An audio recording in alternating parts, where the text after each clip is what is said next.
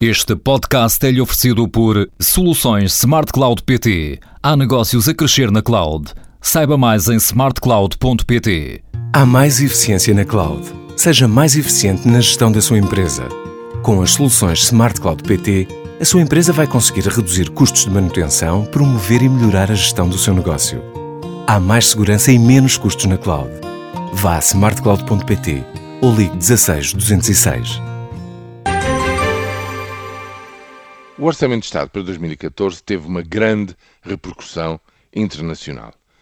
Desde logo na Comissão Europeia, que saudou o documento não só por estar de acordo com todos os compromissos assumidos com a Troika, uh, e justamente pela sua qualidade de repousar a descida do déficit em 80% do lado da despesa, mas na imprensa internacional também.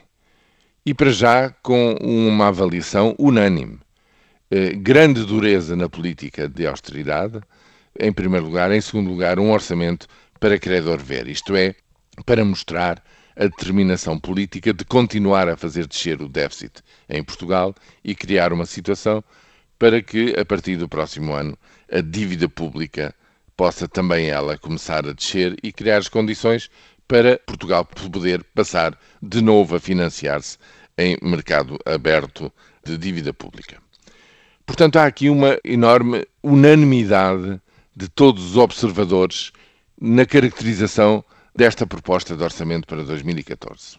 Simplesmente, eh, como também não deixa de ser referido aqui e ali, uma boa parte das medidas de redução da despesa tem sobre si a dúvida se será ou não conforme com a Constituição Portuguesa. E, portanto, a análise de constitucionalidade dessas medidas no, do meu ponto de vista, tem toda a vantagem em ser feita quanto antes.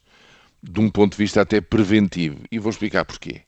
Reparem que não será na próxima, na décima avaliação, que é feita no fim deste ano, pela Troika, mas sim a décima primeira, em março, e penúltima uh, revisão do programa de assistência. É nessa altura que vai ter que se fechar o essencial das medidas, já não de, de, para 2014, mas sim para 2015 na primavera do próximo ano, no fundo, vai fechar-se o Orçamento de Estado para 2015. Porquê? Porque se se quiser efetivamente reduzir de novo o déficit de 4 para 2,5%, como em princípio é essa a trajetória pensada, então é preciso que a Troika e o Governo se ponham de acordo enquanto ainda houver Troika. E isso, dentro do semestre europeu, é, eh, digamos, a última tarefa importante que a Troika vai ser chamada a desempenhar com o Governo na próxima primavera.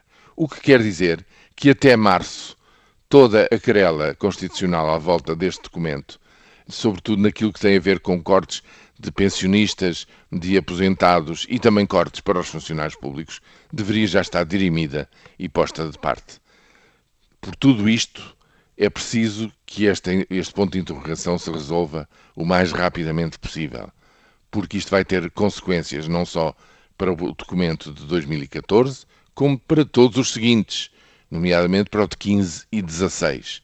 E aí, francamente, só vejo uma alternativa. Se essas medidas forem consideradas inconstitucionais, algumas delas e a boa parte do corte da despesa que está aqui em causa, então a alternativa só pode ser espalhar o mal por todas as aldeias, isto é, aumentar impostos para toda a gente.